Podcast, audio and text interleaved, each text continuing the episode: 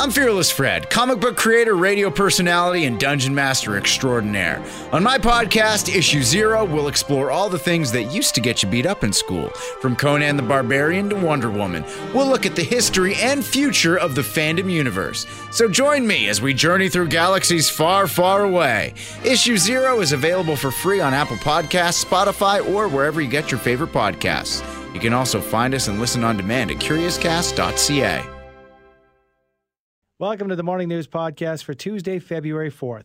We begin with details on a much needed injection of provincial funds into the treatment of Albertans living with addiction.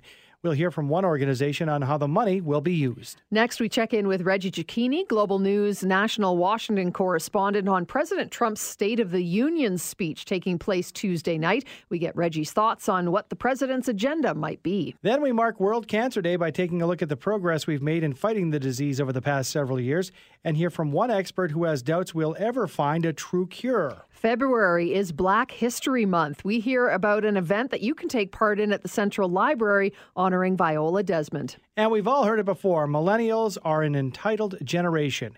We get the scoop on a new study that says that's not the case. It's the baby boomers who best fit that description. 642, and here's a good news story. The province is funding up to $4.3 million per year to fund treatment spaces to help with addiction treatment for what sort of an impact this will have. We're joined by Devin Ruid Fraser from the Sunrise Healing Lodge to discuss how it'll help Calgarians. Good morning, Devin. Good morning. How are you this morning? Good. I'm sure that any injection of cash is a good thing. Where do you see these monies being used, for example, in your facility? Um, well, this is a really phenomenal uh, opportunity, and what it does is it opens up doors for us to be able to investigate the possibility of extending services in the future. Um, historically, treatment centers have run a deficit, and our operational expenses um, have required us to use available capital just to do things like keep the lights on. Talk to us a bit about your facility, Sunrise Healing Lodge. What what kind of a building is that, and and how is this funding going to help you specifically? Yeah, so as uh, we are a 36 bed uh, drug and alcohol treatment center in Calgary. Uh, we're an Indigenous agency, and one thing we're really stressing to the community is that we're open to people from all walks of life. So if you're looking for a solution to addiction, um, you're welcome at Sunrise, and we have a program that can help you get clean and sober. Um, the funding, as I said, it's going to allow us to investigate uh, possibilities in the future of creating extended services and undertaking new initiatives to work against the problem of addiction in our city. Where does your facility typically receive funding? Um, we typically receive funding through um, the Alberta government um, uh, and Alberta Health Services, as well as private donors. So, what's that money look like specifically for you, Devin? I mean, you know, you see, you have someone who comes through the doors and and is needing your service. You've now got this additional money. What will that look like for you uh, as you know you look towards the next couple of years, even? Yeah. So, I mean, of course, this announcement was only made on Saturday. Mm-hmm. So um, we obviously are just in the initial stages of looking how we will specifically utilize those funds as they come in. Um, but the possibilities are very wide now for us as we move forward in the coming years. But there will be a process to investigate exactly how those funds will be deployed. It's unfortunate, but uh, we're seeing these facilities such as yours uh, getting uh, you know increased use over the years. Uh, one of those things that you think that uh, your services are not going to go out of fashion anytime soon. No, absolutely not. Um, and you know, our goal is to make every bed in the province available. We have far too many people who are still struggling in addiction, and as you know, this is a very persistent problem in our city today. So we're really, really happy to be able to continue to offer a solution to those struggling with addiction and to be able to look at furthering those services in the coming years. So, Devin, is do you think this is a, you know a, a realization and, and an acknowledgement from the province that this is a serious issue? It's not going to go away, and that things can be done though to help these people who are uh, living with addictions get past it and get beyond it. Absolutely. And I, I, think what we're seeing is we're seeing a shift in perspective. We're seeing that um, our governments and our communities are starting to wake up and realize that what we need to do is we all need to stand together. We need to build relationships and we need to build bridges between services and bridges in our community. We need to bring our recovery capital together to further uh, our, our, clients' goals of, of finding long-term lasting recovery. One of the things you mentioned was, you know, having every uh, bed utilized in the province that we can. So I'm wondering if you can expand on the relationship you have with other recovery centers across the province. Is that something that you reach out and, and have some sort of a network uh, with? Absolutely. So one thing that we're really trying to let the community know, um, as a recovery community, we're standing hand in hand. So all of our centers across Alberta, we're engaged in conversation, we're engaged in dialogue, and we're working to stand side by side, hand in hand. We need to hold the line against the problem of addiction. And this problem is not just going to go away, but we do have a solution. What do you say to people who might think, you know, why do we just keep pumping money into this when, you know, people need to just fend for themselves and deal with this? Um, you know, uh, when I look at the, the disease of addiction, because we know that this is in fact a disease, any other disease in our province, we have help available for. And I think that addiction should be no different than any other disease in our, in our province, where if someone is sick, we give them the help they need. Well, thanks uh, for your time this morning, Devin. We appreciate it. No problem at all. Thank you so much. It's great to have been here. Devin Rued Fraser, Marketing Director for Sunrise Healing Lodge. 909 on the morning news. It will be Donald uh, Trump's official State of the Union address, uh, address rather, uh, his third, as a matter of fact, during his presidency, taking place tonight at 7 o'clock Calgary time. It happens to also be following, uh, falling rather, the night before the Senate will render its verdict on his impeachment trial. Very interesting timing. Joining us with his thoughts is Reggie Cecchini, Global National Washington correspondent. Good morning, Reggie. Good morning. Well, what can we expect? Because it seems like a very interesting time for Donald Trump to be doing this State of the Union address uh, with all going on. Absolutely, it is. And you can imagine that the president was hoping he might have been able to take a victory lap either during his Fox News interview that happened during the Super Bowl or uh, tonight being able to, uh, you know, address the nation as a quote unquote exonerated president. But he's not able to do that. That vote is not going to take place until tomorrow. So the president, you know, really needs to kind of wade these waters and either speak as if he's trying to lay out his either reelection campaign, talk about his past uh, kind of legislative accomplishments, or potentially wade into this kind of constitutional battle that's been weighing in the in in the uh, in the Senate now for the last month or so, and it's going to be you know one of those moments where we have to see if the president sticks to script or if he starts to go off the cuff and you know starts to ignore the prompter that's sitting in front of him. That's always when it gets interesting, though.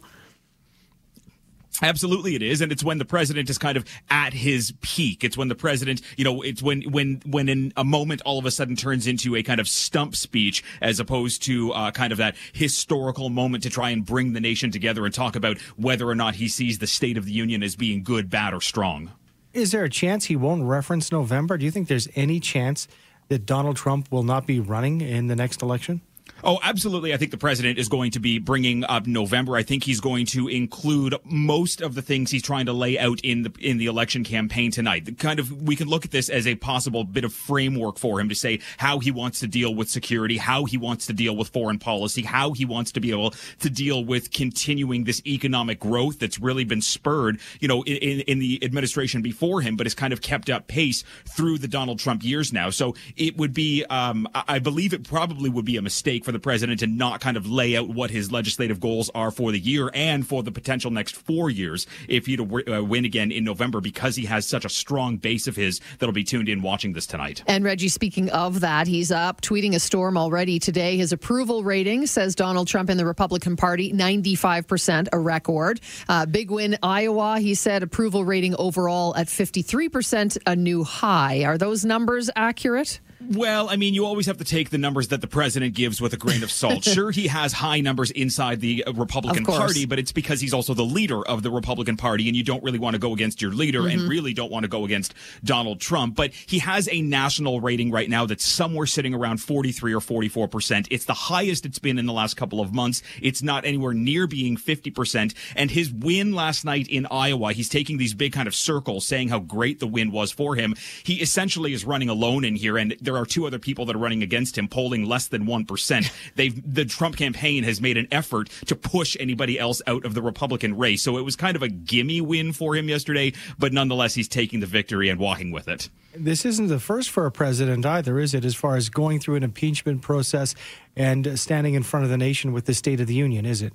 No, this is what happened with Bill Clinton 20 uh, ish years ago in 1999. He was going through the trial. He didn't bring it up during his State of the Union, and he actually saw his numbers start to rise in the days before and days after the State of the Union. So this could potentially be something for the president, but we always have to remember the impeachment trial against Bill Clinton was very different and for de- uh, very different circumstances than what the president is under right now. And there is still a growing support uh, for, or uh, rather, a growing number of people who are against what the president did. And uh, you know, it's it's it's it's different to look at how it was with Bill Clinton, but there is at least some precedent for a president to be giving that uh, address to the nation while being impeached. So, what do we expect for tonight? Is this just a way to pump up the troops, kind of thing, or you know, is, does it change any minds? I can't imagine that it changes anything more than the past few years have. No, the president's likely not going to uh, change anybody's minds. They've been crystallized for for years now, and I think this is just going to be that opportunity for the president to either sit in the room that just impeached him six weeks ago and either bring the troops together to say, look, the country's doing well right now. We need to work together. Let's get over this quote unquote hoax and try to get back onto this legislative agenda that's been stalled for the last couple of years. Or he's going to go off script and this is going to become one of those fire and fury moments that we saw at the inauguration. As we keep saying with this president, you have to expect the unexpected. And sometimes that unexpected is really what was expected. And I'm wondering uh, in Washington, is it, is, uh, I'm not making light of it, is it like a sporting event to a certain extent? Do people get together to watch the State of the uh, uh Union address? People do, yeah. Bars actually put out uh, drink lists that w- may have kind of clever names for the cocktails that they're serving that night. You know, there's a lot of people who just kind of sit around and watch, and you know, they'll you know pull out the little juvenile games and they'll play drinking games depending on what the president has to say. It's kind of one of those moments that brings the entire country together, despite the fact whether you're for or against the president, simply to hear what the president has to say, and then you can interpret that your own way. Reggie, expecting any kind of bombshells at all tonight? I don't think so. I mean, the president, the, his people have said that this is going to be a, a, a, speech of optimism and a speech to try and say, welcome to this kind of America that's been continuing to grow and will continue to grow. I think where we should pay attention to is when it comes to foreign policy, how the president talks about the kind of death of, of uh, Iran's General Soleimani, how he depicts that situation and what he does when it comes to talking about North Korea. He says that he wants this to continue, this this friendship, this love that he has with Kim Jong Un. So it'll be interesting to see because we haven't heard the president on foreign policy outside of Iran now for the last month, and you know what's kind of been going on inside his head, what his speechwriters are thinking. Uh, these are going to be the important ones to talk because we know what the president feels about domestic issues and particularly when it comes to security at the border. We have 30 seconds, uh, Reggie, we just want to let you know we're going to be uh, checking with Jackson Proskow in a couple minutes about the Iowa caucus and the end result, the concrete, oh, wait, not so concrete end result. Uh, your quick thoughts on that?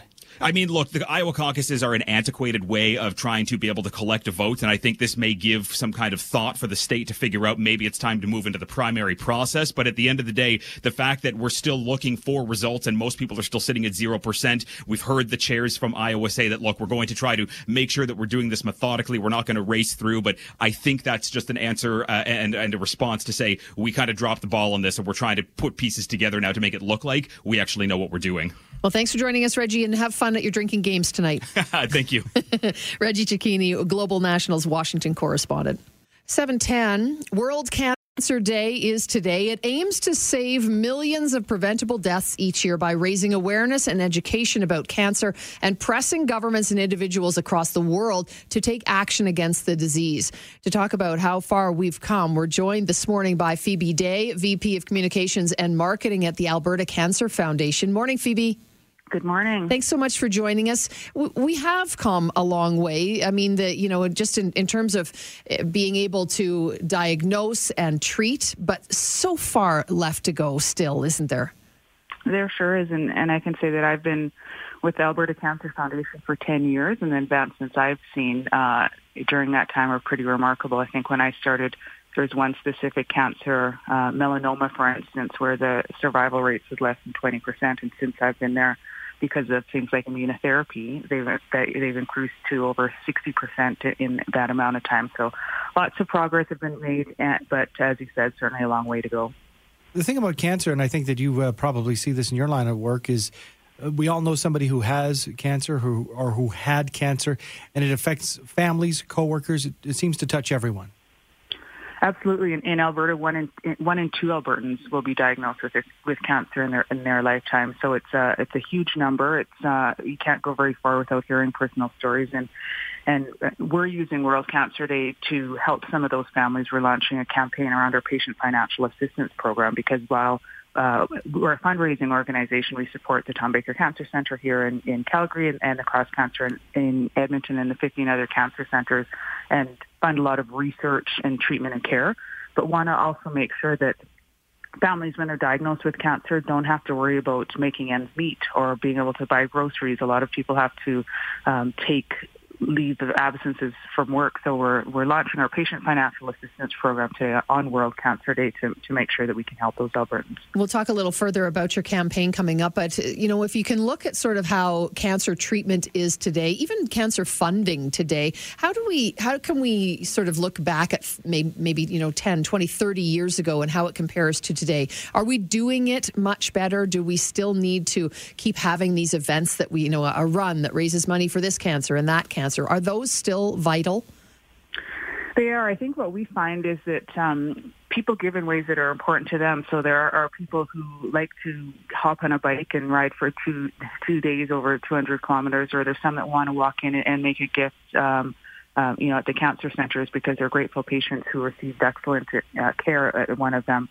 But uh, we still need uh, these dollars to be able to fund research to make that progress we have clinical trials, for instance, in this province. It, it's a little bit of a hidden gem. It's one of the best programs in Canada, and we're we're finding new options that are changing the way we change or that we treat cancer, not just here in Alberta, but around the world. And and while um, you know there there's a lot of support given to the the cancer centers, the researchers, we need more. We need to be able to continue to raise funds and, and make that difference and, and find those discoveries that are, are going to find the, the, the next best way to treat uh, cancer.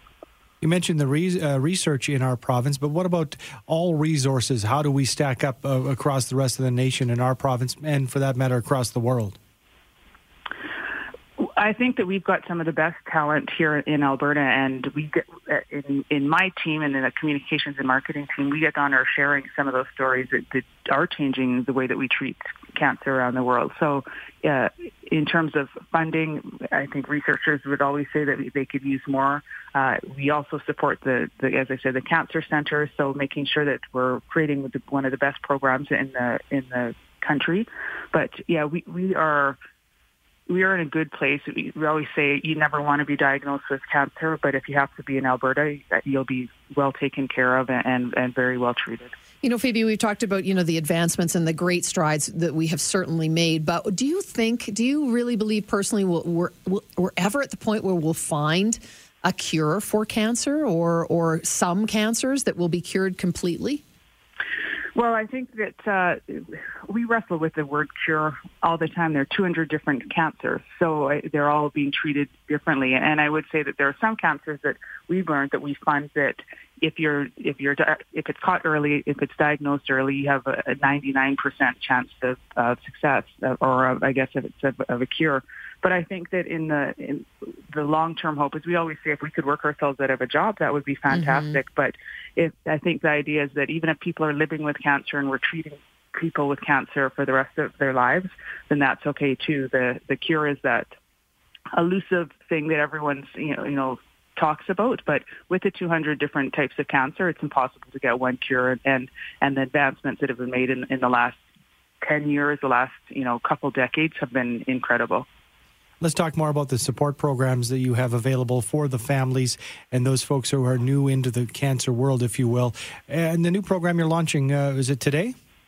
It is, and it's not a, it's not a new program. It's our patient financial assistance program. It's been going on probably for about 10 years, but we've just found that the need has really been increasing in the last couple of years. I think with the downturn in the economy a couple of years ago, we're seeing that what we're hearing from social workers is that they're used to dealing with vulnerable uh, populations, maybe financially vulnerable, but what they've seen is a, a, a real growth in patients and families that had savings and were having to deplete them. Maybe it was a mortgage broker or a um, caterer or contracts were starting to dry up a little bit. And then on top of that, we're diagnosed with cancer.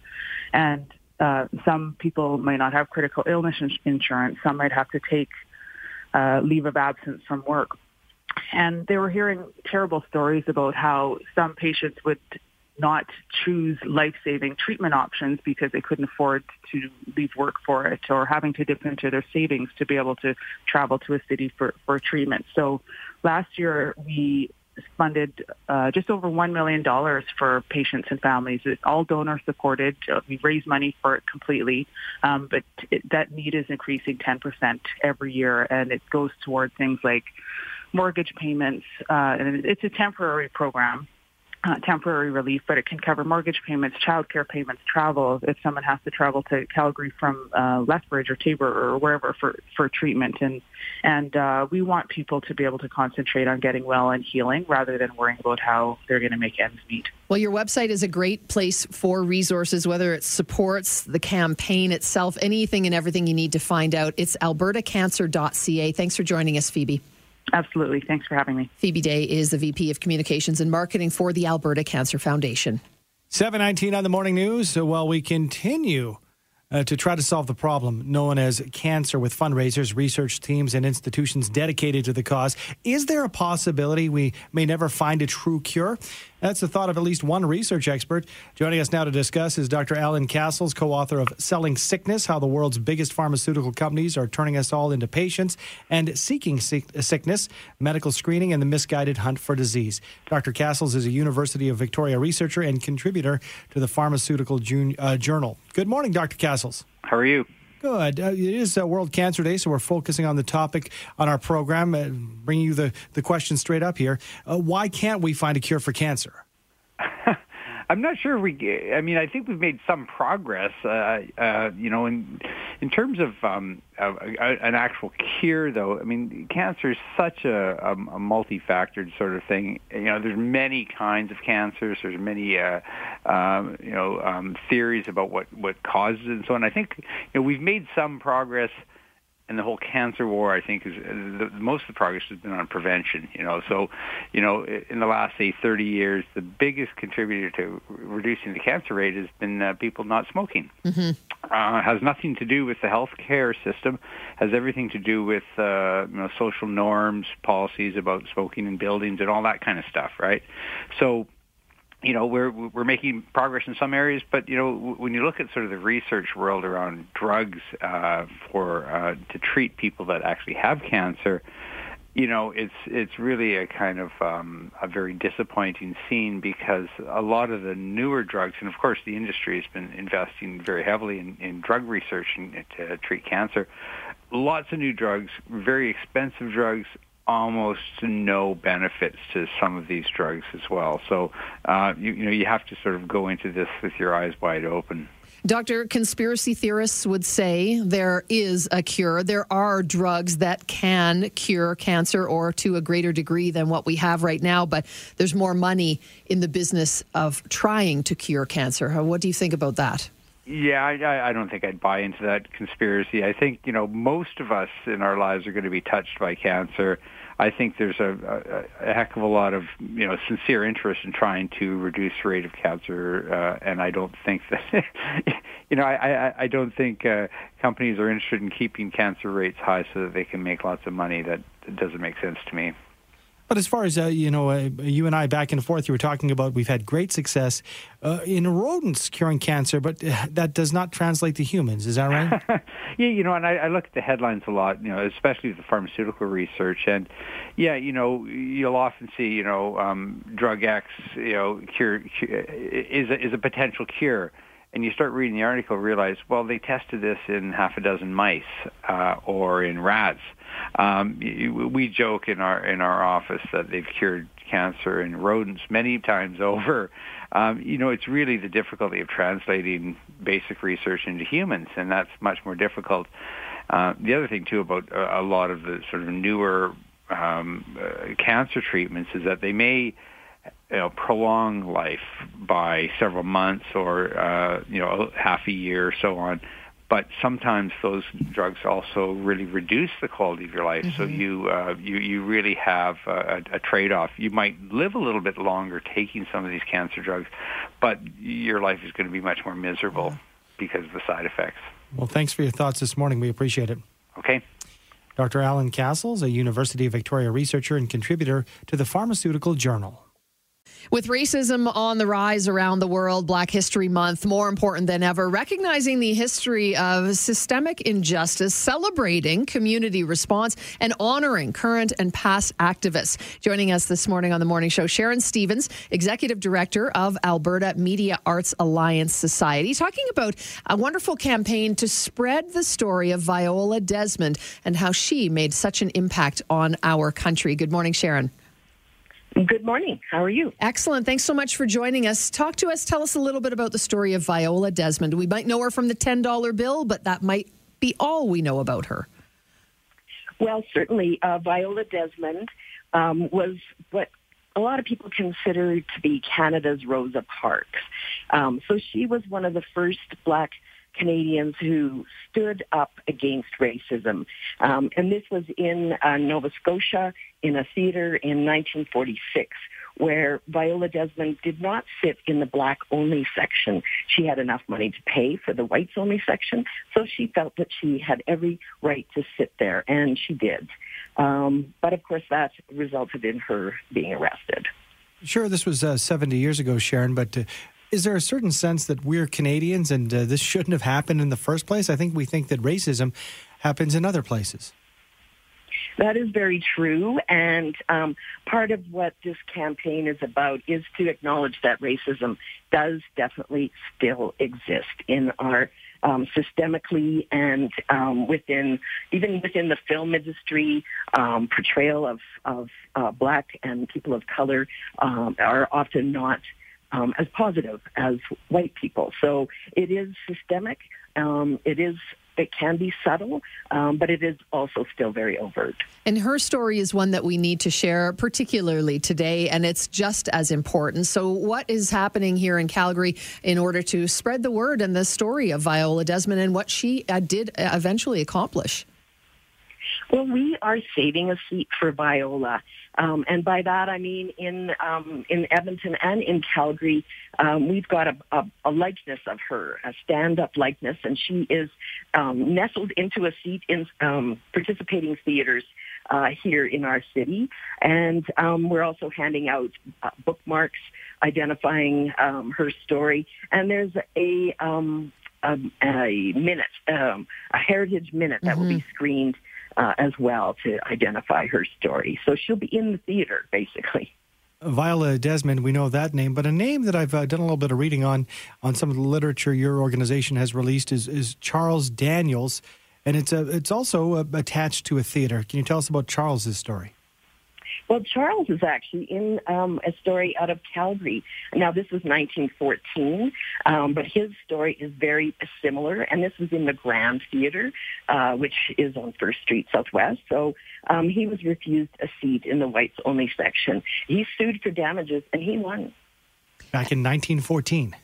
That's right. That's amazing. And a wonderful piece of our own Calgary history, again, that I, am sure a lot of people don't really know about. So, I mean, I think that's what's great about the library, particularly what is happening at our beautiful new downtown library. All the great stories and information that you're managing to share to people who otherwise might not have really ever heard of these names. Absolutely. We're very proud of this campaign. We started it last year, and there's more uptake um, again this year. So it's it's a really um, exciting campaign for sure. Well, again, we are very excited about this. It travels beyond our city as well. Uh, the tour continues uh, for for how long, and how many cities are are going to be included? Uh, well, it'll be until the end of this month, um, and it's in Lethbridge and Edmonton and uh, four locations in Calgary. And how do we find more information if people want to get all the details?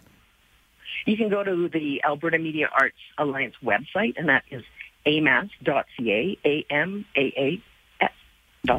Thank you. Sharon, thanks for your time this morning. You bet. Sharon Stevens, Executive Director of Alberta Media Arts Alliance Society. Science says boomers are the real snowflake generation. The longest ever study on intergenerational narcissistic traits finds that millennials are actually not as sensitive and self absorbed as boomers are. One of the authors of the study is William Chopik, assistant professor of social and personality psychology at Michigan State University. He joins us this morning. Morning, William. Good morning. Thanks so much for being here with us. So, I mean, really, is the bottom line here we've been blaming millennials for being so self absorbed when really it's the boomers who are? well, I think there's been this major fixation on comparing generations. And I think a lot of times we do blame younger generations inappropriately so. When in reality, when you look at how these people change and how they grow up and how they change in their narcissism, they're actually not that much different than you know older generations. So we have been focusing too much on labeling them as snowflakes.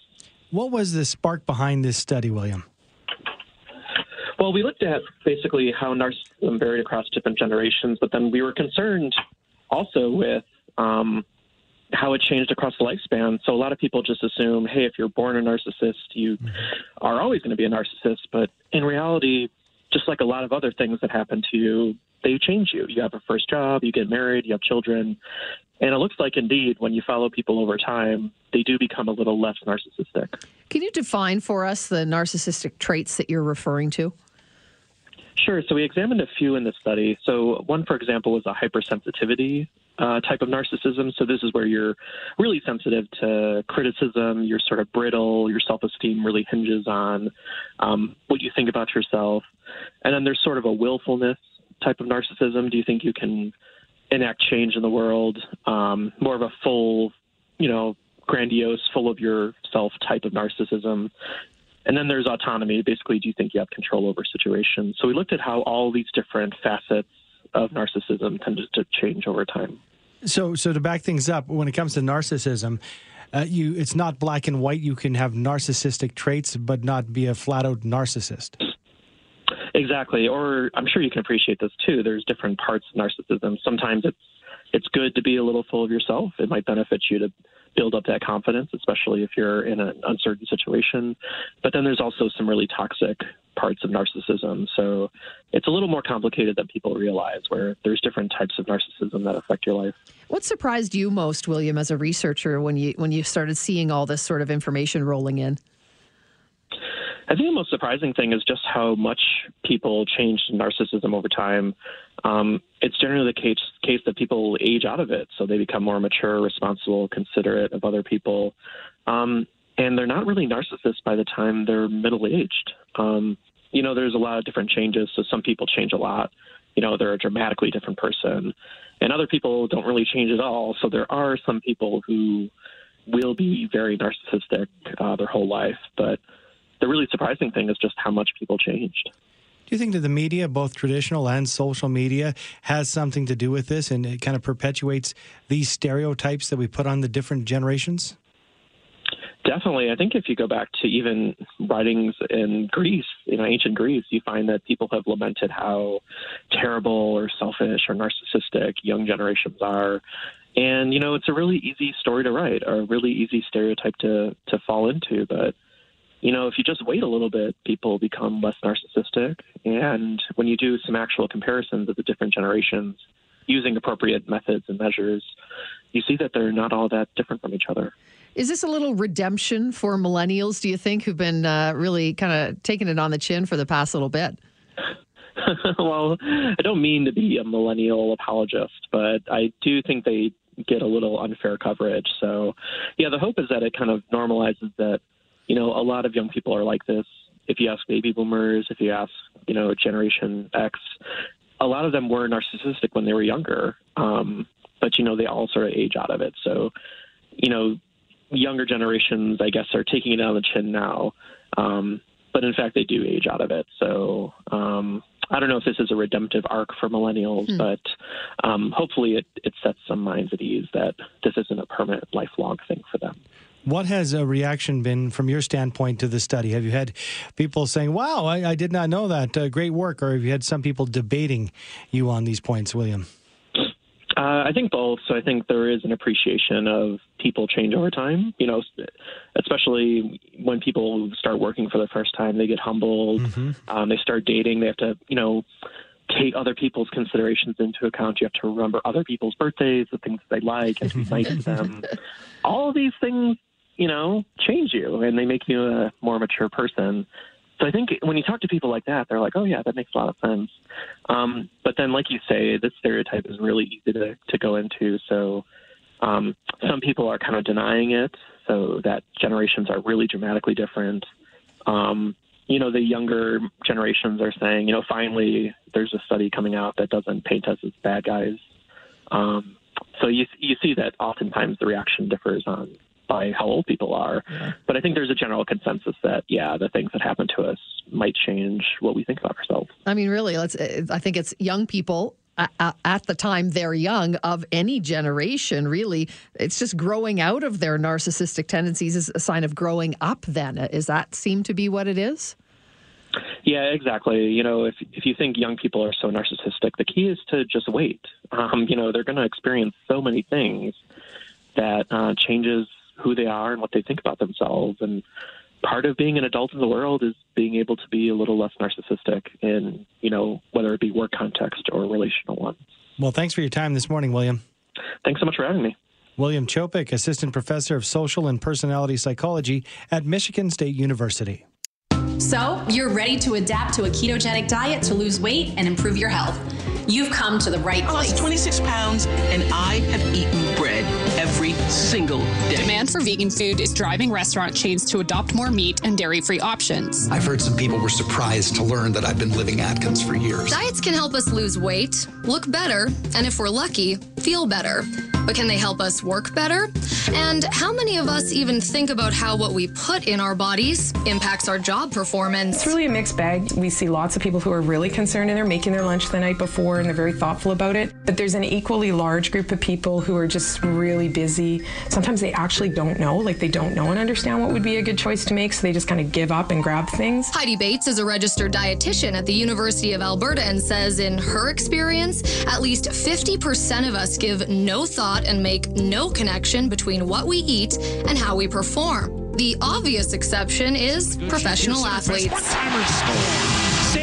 Sam Gagner spoils the shutout bid. My diet's evolved a lot uh, over the years, but um, you, you, start to learn what works for you. And uh, you know, I've read a lot on it, and you know, the literature changes. I feel like uh, since I in the last ten years or so, since I've been playing, you just try and pick up little things everywhere you go and try to figure out what works for you particularly. Sam Gagner has spent the better part of 14 seasons in the NHL, with stops in Arizona, Philadelphia, Columbus, Vancouver, and Edmonton. His job, like most of ours, requires him to be alert alert at all times. And for him, that means paying close attention to both what and when he eats. For myself, I always find that if I can get as many carbs as I can post game, I tend to, to respond a lot better. During the day, I'll, I'll, you know limit carbs a little bit more, and then around my training, you add some more into it. And not only you're uh, you know expending a lot of energy playing the game, but there's you know the, the stress factor of uh, you know you're thinking about it all day, all that kind of stuff, and you got to try and get as many nutrients as you can uh, post game to, to make sure you're recovered for the next day. That may seem a little detailed for what you might assume are your daily requirements to both remain healthy and perform well at your job. So while the very granular diet plan of a professional athlete may not be completely relatable, some things are. For an office worker um, who's a bit more sedentary, you want to avoid that two o'clock slump where you're you're kind of lethargic. For Chef Lisa Lindquist, that two o'clock slump is something that can easily be avoided with just a little forethought. So you want something balanced. So something like leftovers from your uh, dinner from the night before is a really easy one because it requires almost no effort. So a good example of that would be a chicken stir fry, where you get your uh, protein and your veggies and maybe a bit of rice or something as well, so you get a nice balanced meal. Don't work in an office? No set hours? No problem. So, a construction worker, the challenge with them is that they might not have access to a microwave to be able to use the leftovers. So, but using a thermos, you can bring that and bring a big thermos full of hot chili, and then you get a lot of protein there as well. And then packing snacks throughout the day, healthy um, snacks like you can bring beef jerky and some grapes or something for an afternoon snack. We know it works. Eat better, feel better, work better. Sounds simple, right? What did you pack for lunch today? Uh, I didn't pack lunch today. I ordered in. Uh, today I did not pack lunch, but I did go out for lunch. What'd you get? Wendy's. And how does that make you feel? Good. It was uh, chicken burger. It was pretty good. Nothing. and so, what did you have for lunch today? Or did uh, granola bar. if you're feeling sluggish in the afternoon, does that dawn on you like, oh, okay, I know why? Oh, hugely. I know if I haven't had lunch yet, I can start feeling myself making more rash, snap decisions. Uh, or if it's late and then suddenly I'm a little more tired come three or four o'clock, then, uh, you know, I'm, i can definitely figure out why. Do you have any times during the day when you might feel better or worse? Late afternoons is definitely worse. Sometimes get tired. Probably better in the morning and then a little bit more sluggish after two o'clock. Do you ever think about how what you're eating impacts your job performance? Probably sometimes. Really? Probably. so do you ever make the connection between like that and how you're doing at work, how you're feeling, how you're performing? I should. I've never really thought about that, Tim, and I will ponder that probably now forever. So we know we should, and we know it works. Why not take the next step? Plan tomorrow's meals today. Cater them to your shift and the physical or mental requirements of your job. And thank us later when your boss compliments you on a job well done.